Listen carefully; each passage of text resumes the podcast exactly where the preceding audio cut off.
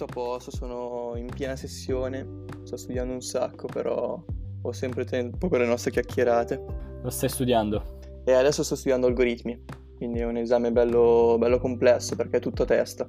Poco, poco studio, tutto a testa. Invece io mi sto leggendo un libro sul eh, UX design, un po' per eh, comunque avere altre conoscenze oltre al business e te ne parlare un attimo e ho invitato un mio caro amico del Talent Garden che sta lavorando, che lavora ad Atoms, che adesso comunque ci spiegherà meglio cos'è questa attività ed è Carlos. Ciao, Ciao come state?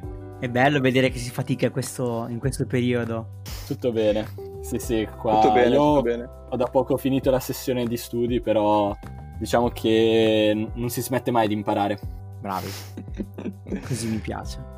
Comunque, dato che tutti i nostri ascoltatori non sanno esattamente chi sei, Carlos, eh, ti vorresti presentare, che cosa fai, quali sono le tue passioni, molto velocemente?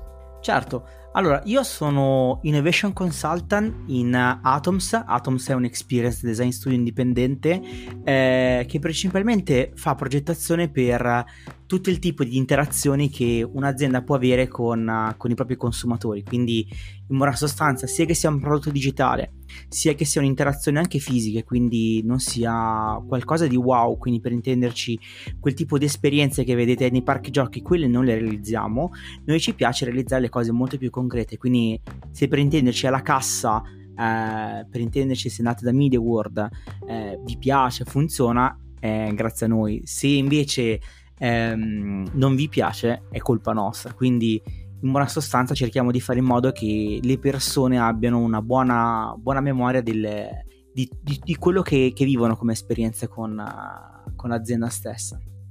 Che passioni ho? Eh, bella domanda, me ne fanno in tanti e principalmente scatto fotografie. Sono dal 2002 ho delle macchine fotografiche, sia analogiche che digitali, e mi permette di cogliere con pazienza quello che Mm, posso osservare sulle persone. Mi serve anche per il lavoro perché naturalmente mi permette di documentarmi sulle cose che, che vedo quotidianamente, quindi in buona sostanza uso, uso la fotografia anche come filtro eh, sulla società e mi permette di, di avere dei ricordi molto precisi in momenti, mi permette appunto di scorrerli nel tempo.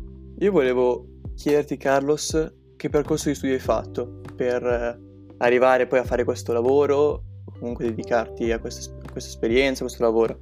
Ma guarda, dal punto di vista della, del lavoro che ho fatto, dei, del percorso sia di studi che di lavori che ho fatto, sono tanti. Ho iniziato a 18 anni lavorando per, per Ticket One e mi occupavo principalmente di, di, database, dei sistemi proprio per la, la parte diciamo di biglietteria e nel frattempo eh, mi sono iscritto al Politecnico e per quattro anni ho fatto ingegneria informatica che è stato molto utile per certi versi perché mi ha permesso di, di avere delle logiche molto precise, di avere anche una, una visione diciamo sul mondo digitale di un certo tipo che, che volevo in quel momento. Uh, al quarto anno ammetto che, che non era il mio percorso, l'ho lasciato stare e, ho deciso di tornare di nuovo a lavorare e ho lavorato per un'azienda una telecomun- delle telecomunicazioni che è, che è Fastweb e lì sono diventato analista dei dati e mi sono messo lì a supportare tutta la parte di, di fatturazione quindi è una roba abbastanza noiosetta da, da questo punto di vista dopo due anni mi risveglio e um, decido di, di, tornare di nuovo a studiare e frequento lo IED e faccio marketing e brand management. Finito i tre anni,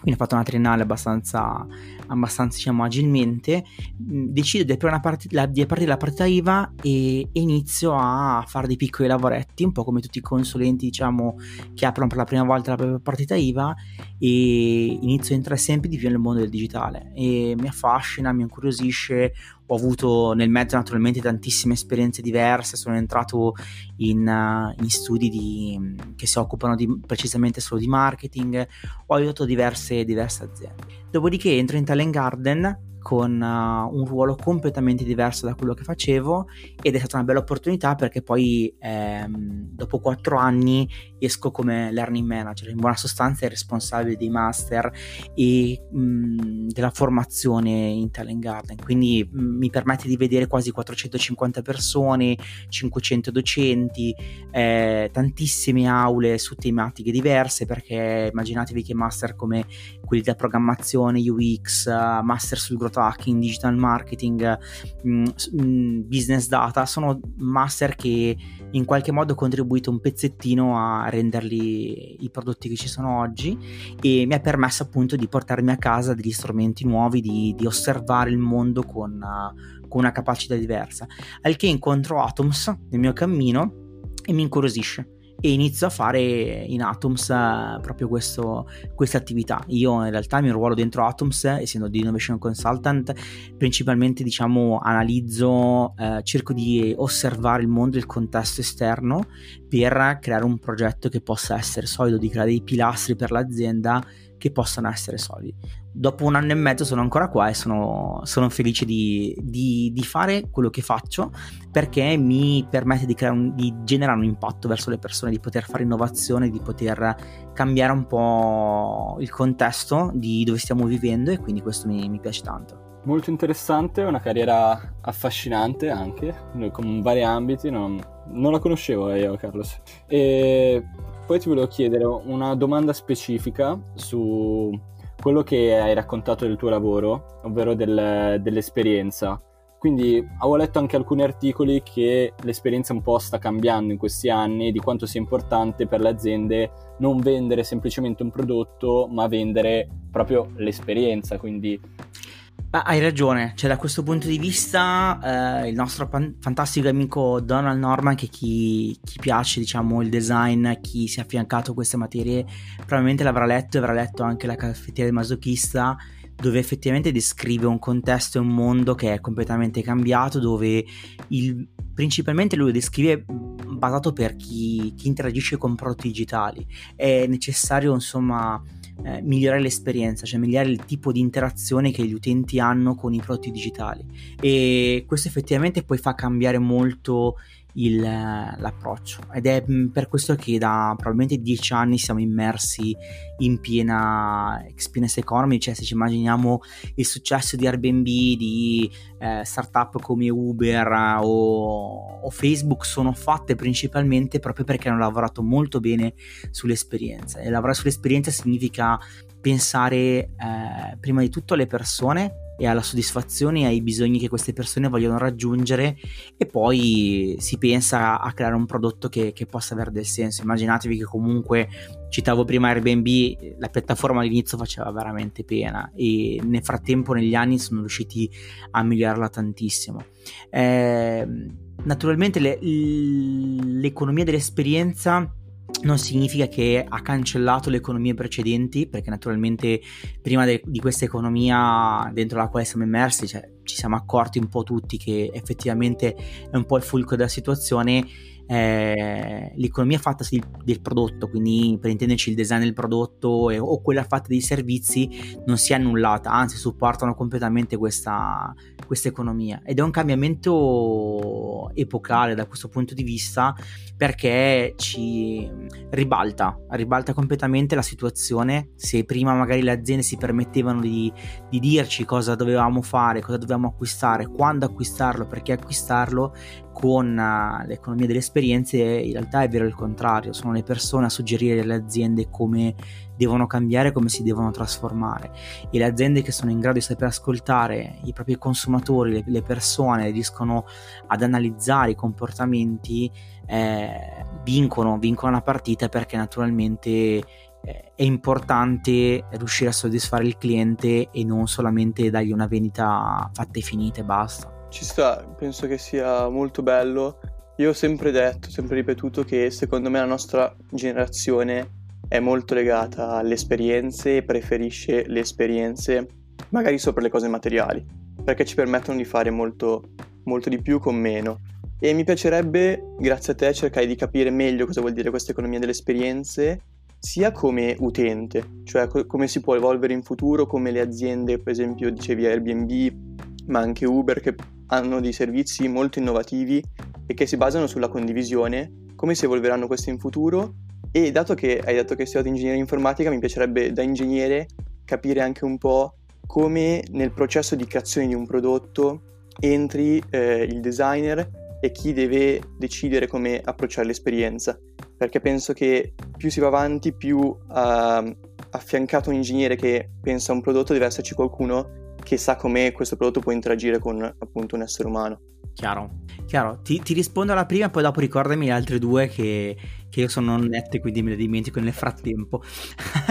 allora, la, per quanto riguarda diciamo, le esperienze, ehm, in buona sostanza è, è, fatto, è frutto diciamo, principalmente di scienza, cioè di, di osservazione. Eh, in questo la vincono molto i ricercatori che sono in grado di essere pazienti, di osservare le persone, un po' come il National Geographic, no? Non so se avete in mente quei documentari che osservano tipo le gazzelle o i leoni in cattività, la stessa cosa la fanno i ricercatori, no? Osservano, solo che hanno da questo punto di vista, oltre all'osservazione, anche la possibilità di domandare e nel domandare cercano di tirare fuori delle informazioni.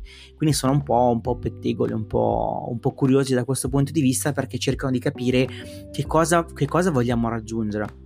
E da questo punto di vista è un passo fondamentale questo, perché immaginati che alcune aziende si, si inventano di, di, di, di, creare una soluzione, qualsiasi essa sia, però se si dimenticano dei propri, dei propri, utenti, in realtà stanno facendo un'applicazione per loro stessi, non ne stanno facendo per i loro utenti, quindi questo diventa uno svantaggio molto forte.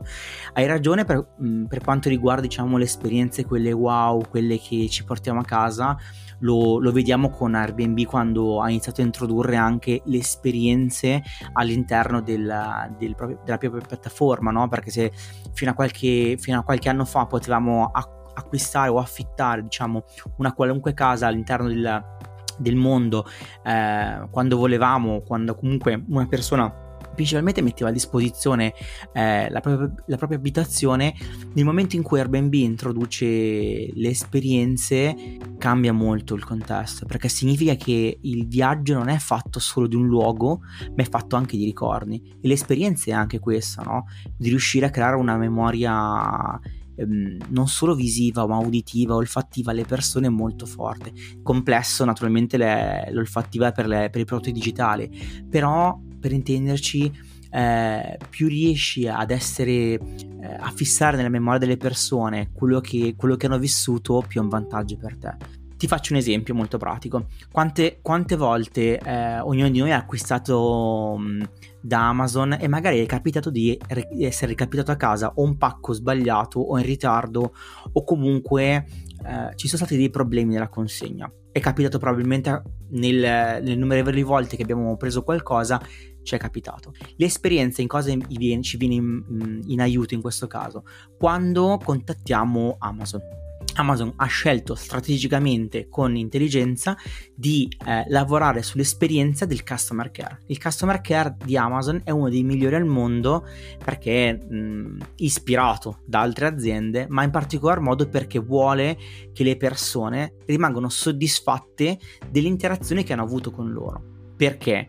Perché naturalmente una persona, un cliente arrabbiato, metterà una recensione eh, da persona arrabbiata, ma una persona soddisfatta lascerà una recensione positiva nonostante abbia vissuto una cattiva esperienza. E questo ce lo, ce lo insegna anche un premio Nobel Kahneman, no?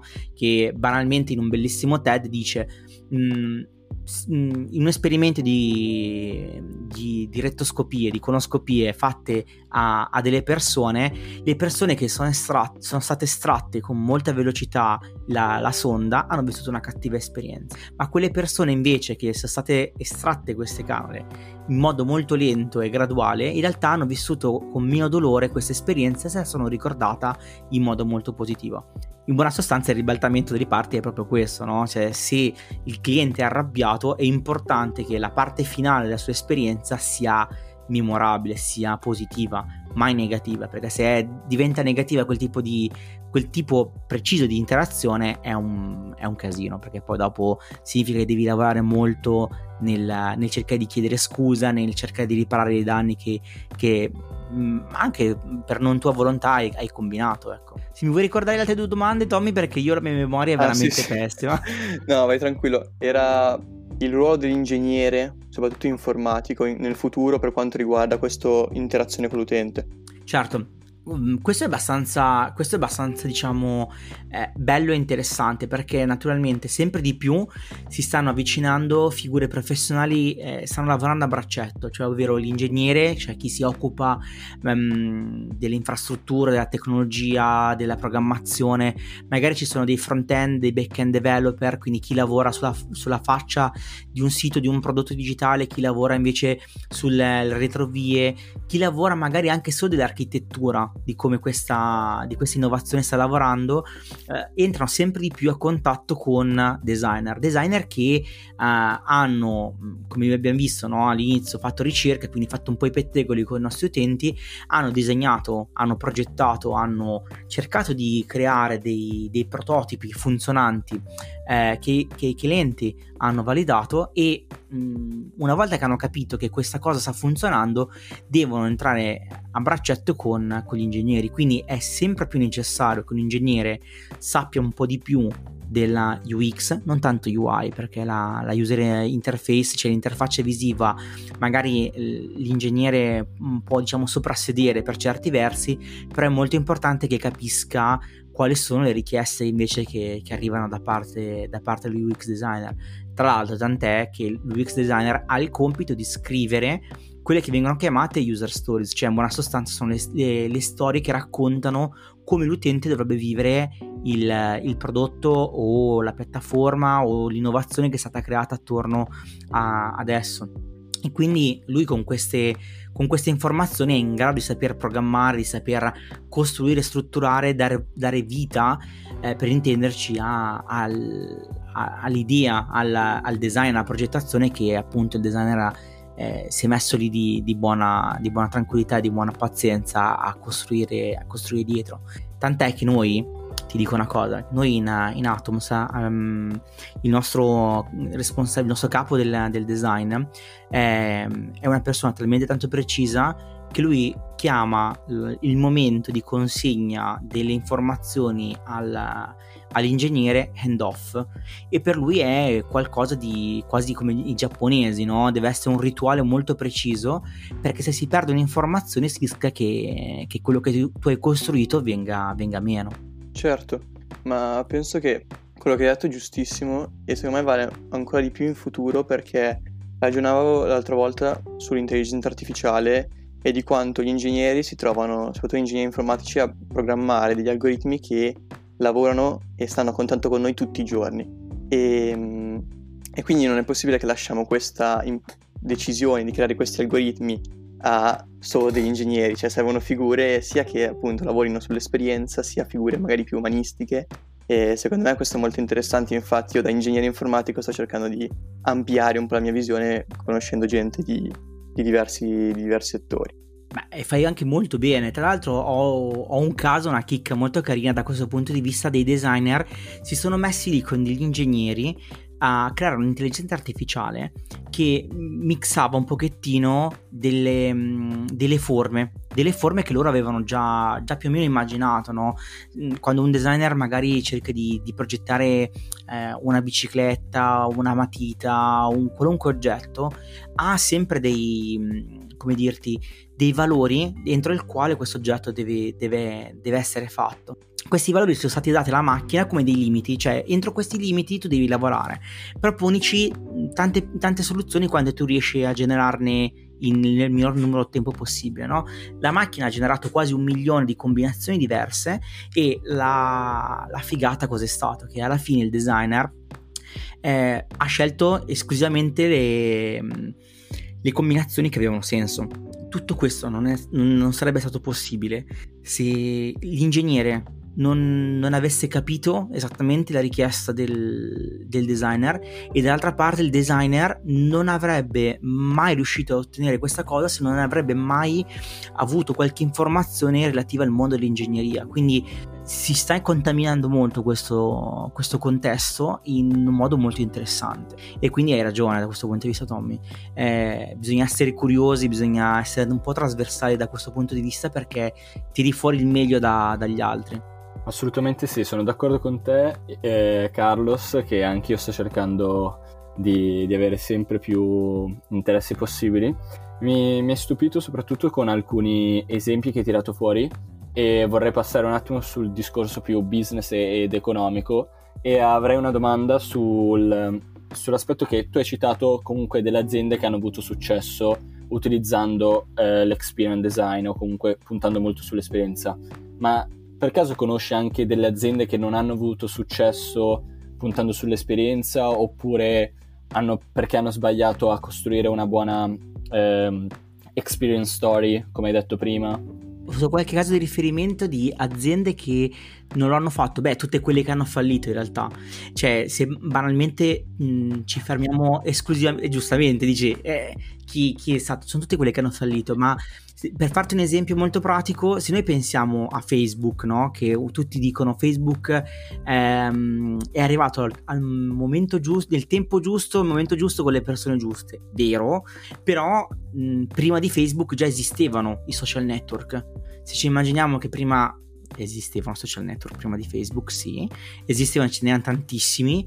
Ehm, uno tra, tra, tra, i tanti che tra l'altro ha, ha, cercato più o meno nei stessi periodi di Facebook della sua nascita di in qualche modo competere un pochettino, non so se vi ricordate che c'era Google, Google Plus, che era la piattaforma di, di, di, di Google banalmente. Ecco, esatto, è stata fallimentare. È stata completamente fallimentare perché, perché ci hanno messo troppa ingegneria dentro, perché era un prodotto bello, funzionava bene, non aveva, non aveva bug, però era complicato, era noioso, era, aveva delle logiche che erano troppo ingegneristiche e poco incentrate sulle persone. Questo è un caso, uno dei, casi, dei primi casi che mi viene in mente da questo punto di vista, però non è da, come dirti, non è da sconfortarsi se eh, quando lanci un prodotto ehm, e magari può essere che hai raccolto male anche le informazioni perché non è detto nemmeno che eh, sia una cattiva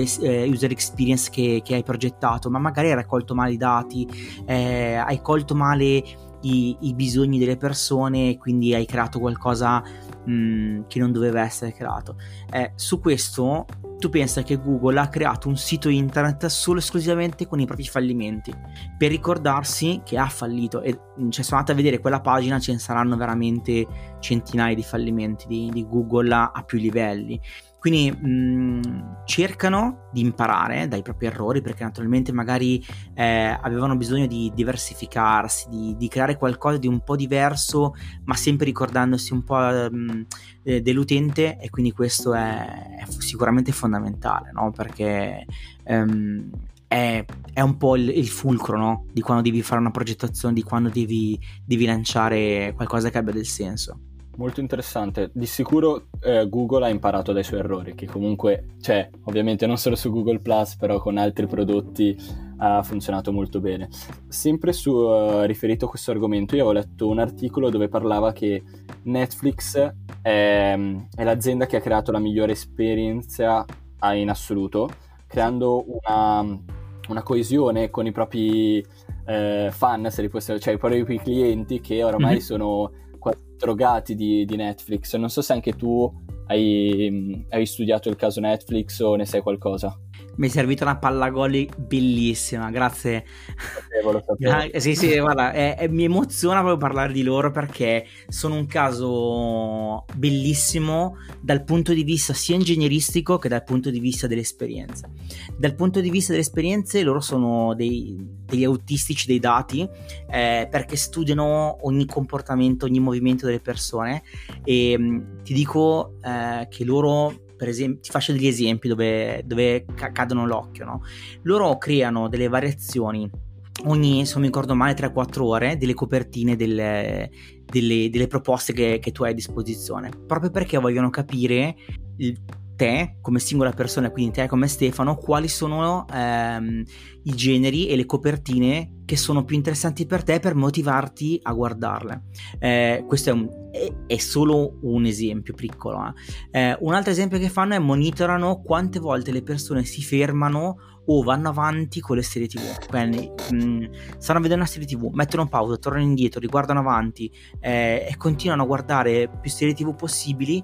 Con quelle loro riescono a creare i nuovi prodotti del, delle serie tv che, che, vediamo, perché sono basate frutto di, di tutte quelle mh, interazioni che noi abbiamo molto piccole all'interno della timeline. Cioè, questo è un altro esempio. Le proposte che, che noi vediamo sulla, sulla, sulla, diciamo, sul feed di, di, Netflix è frutto anche questo di tutte eh, le categorie che abbiamo guardato. Tant'è che una, una specie di. Mh, diciamo, non meme, ma un'informazione che, che vedo spesso su, su, TikTok, su una serie di altri social network, e spesso è che eh, si parla di categorie segrete, no? Quei numeri che tu vedi nascosto a fianco a Netflix, che ti permette di vedere le categorie molto precise. Loro um, riescono addirittura a creare delle micro categorie a seconda della, del, come dirti, di quello che tu stai guardando. Quindi magari ci sono delle categorie che parlano esattamente di indiani poliziesco, eh, indiani Bollywood,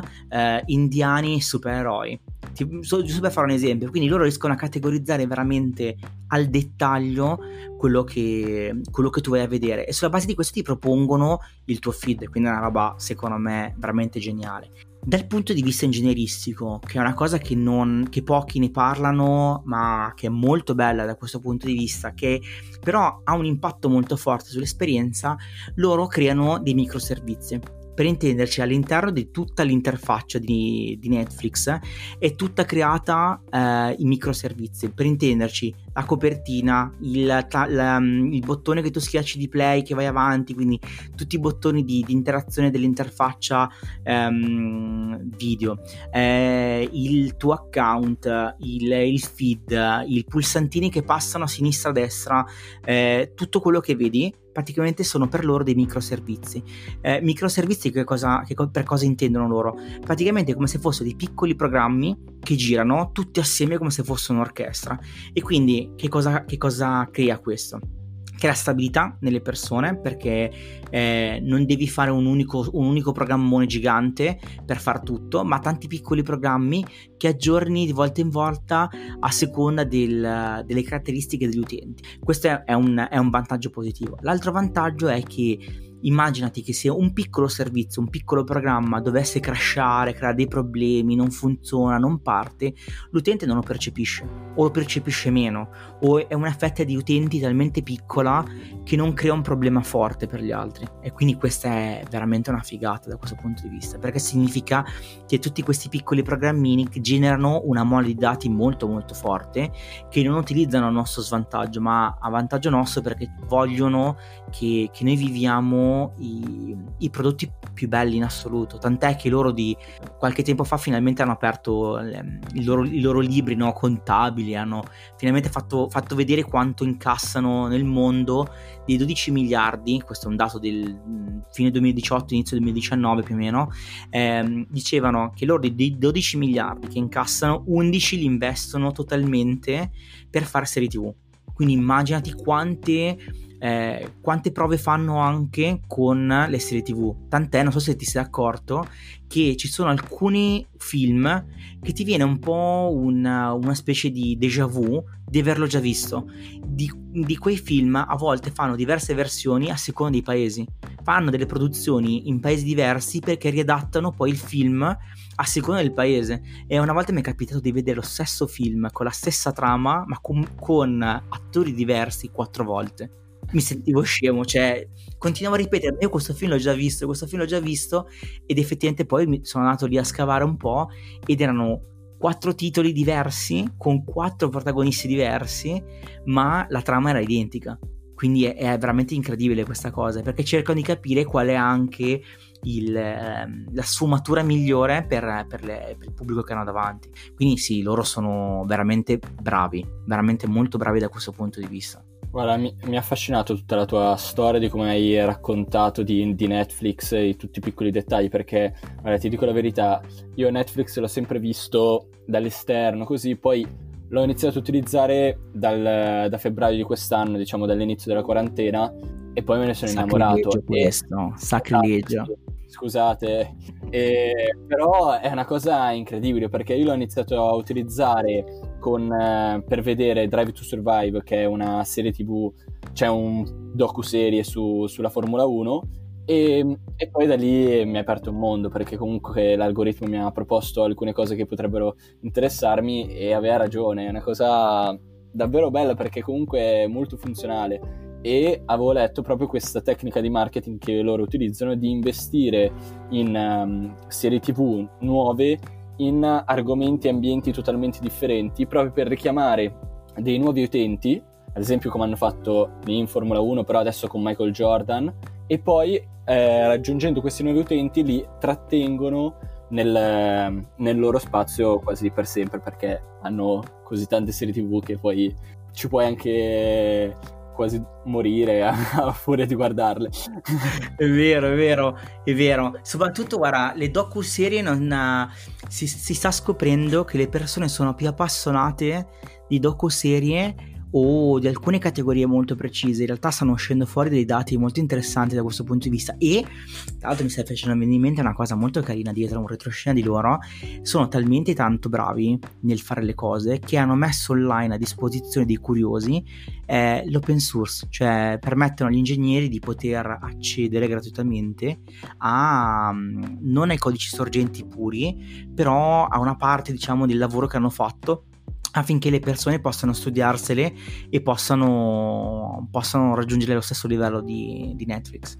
Veramente interessante, io Netflix anch'io me la sto sparando un sacco e secondo me le docu-serie sono fantastiche, le docu-serie tv e secondo me sono il futuro perché io sono appassionato di serie tv, me le guardo sempre su, no, non di serie tv scusa, di documentari, sempre su YouTube e, e però una docu-serie dà sempre quel qualcosa in più.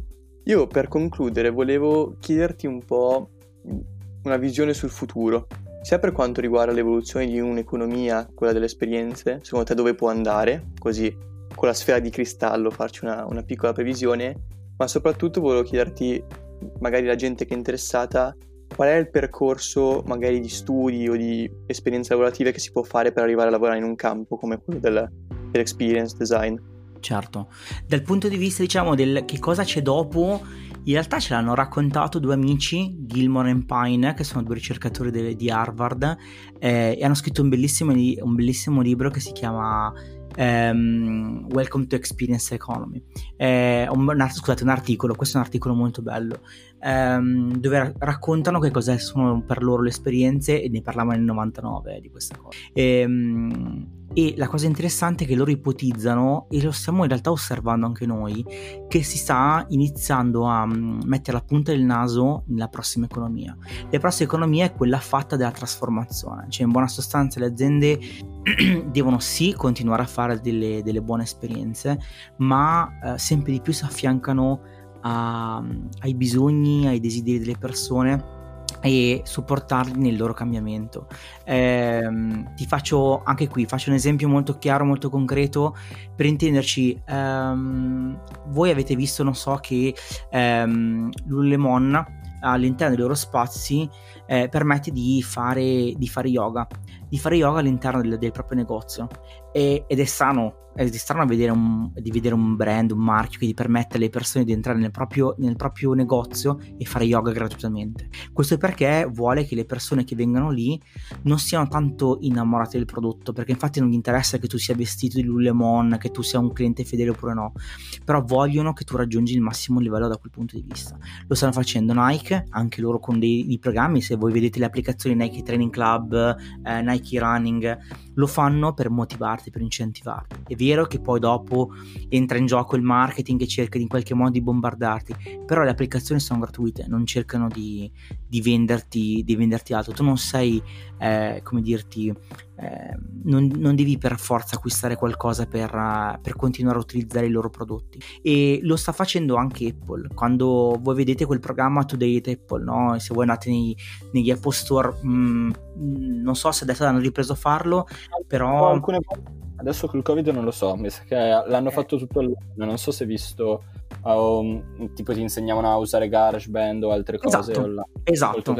Esatto, anche loro lo stanno facendo. Cioè ci sono le aziende che si stanno già muovendo, stanno mettendo un passo in avanti perché stanno cercando di capire che vendere un'esperienza ormai non è sufficiente per le persone, bisogna anche spingerle a trasformarsi, a, raggi- a raggiungere i loro obiettivi indistintamente che, mm, eh, che loro acquistino oppure no qualcosa, qualcosa, da te. Infatti abbiamo visto eh, negli ultimi, nelle ultime settimane con i problemi che sono stati in America che molti marchi sono esposti e hanno supportato la causa del Black Lives Matter, no?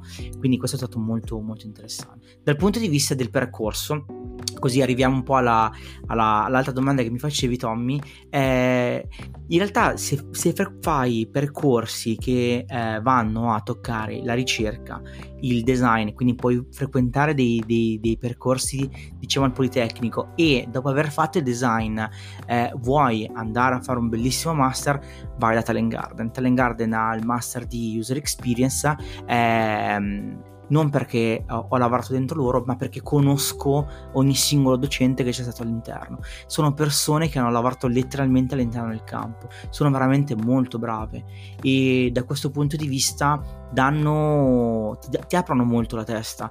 Naturalmente mh, è un punto di partenza, non è un punto d'arrivo perché eh, da questo punto di vista c'è ancora tanto da imparare e sicuramente sul campo impari di più che solo esclusivamente in aula. Quindi sono due buone basi secondo me da dove partire. Grazie Carlos eh, di tutto, ma ti vorrei chiedere una cosa, una citazione che, che ti descrive e, e, magari un saluto a, a tutti i nostri ascoltatori. Certo, volentieri. Ehm, a me è rimasto molto nel cuore in realtà una citazione di Ivan Coinard, guardatelo su YouTube, è il fondatore di Patagonia che dice The more you know, the less you need più, più, ne sai e meno ne hai bisogno ed è fondamentale eh, avere questo mantra. Leggete il suo libro, Let My People Go Surfing, perché sicuramente vi aprirà molto a, al contesto, diciamo, del, di cosa significa progettare per le persone i propri prodotti. Io vi ringrazio tantissimo perché è stato molto emozionante, è stato molto bello interagire con, con, Tom, con Tommy e con, con Stefano, che siete stati veramente molto bravi e mi avete messo molto a mio agio. Ecco. Grazie a te Carlos. Grazie. Ciao ciao. Ciao.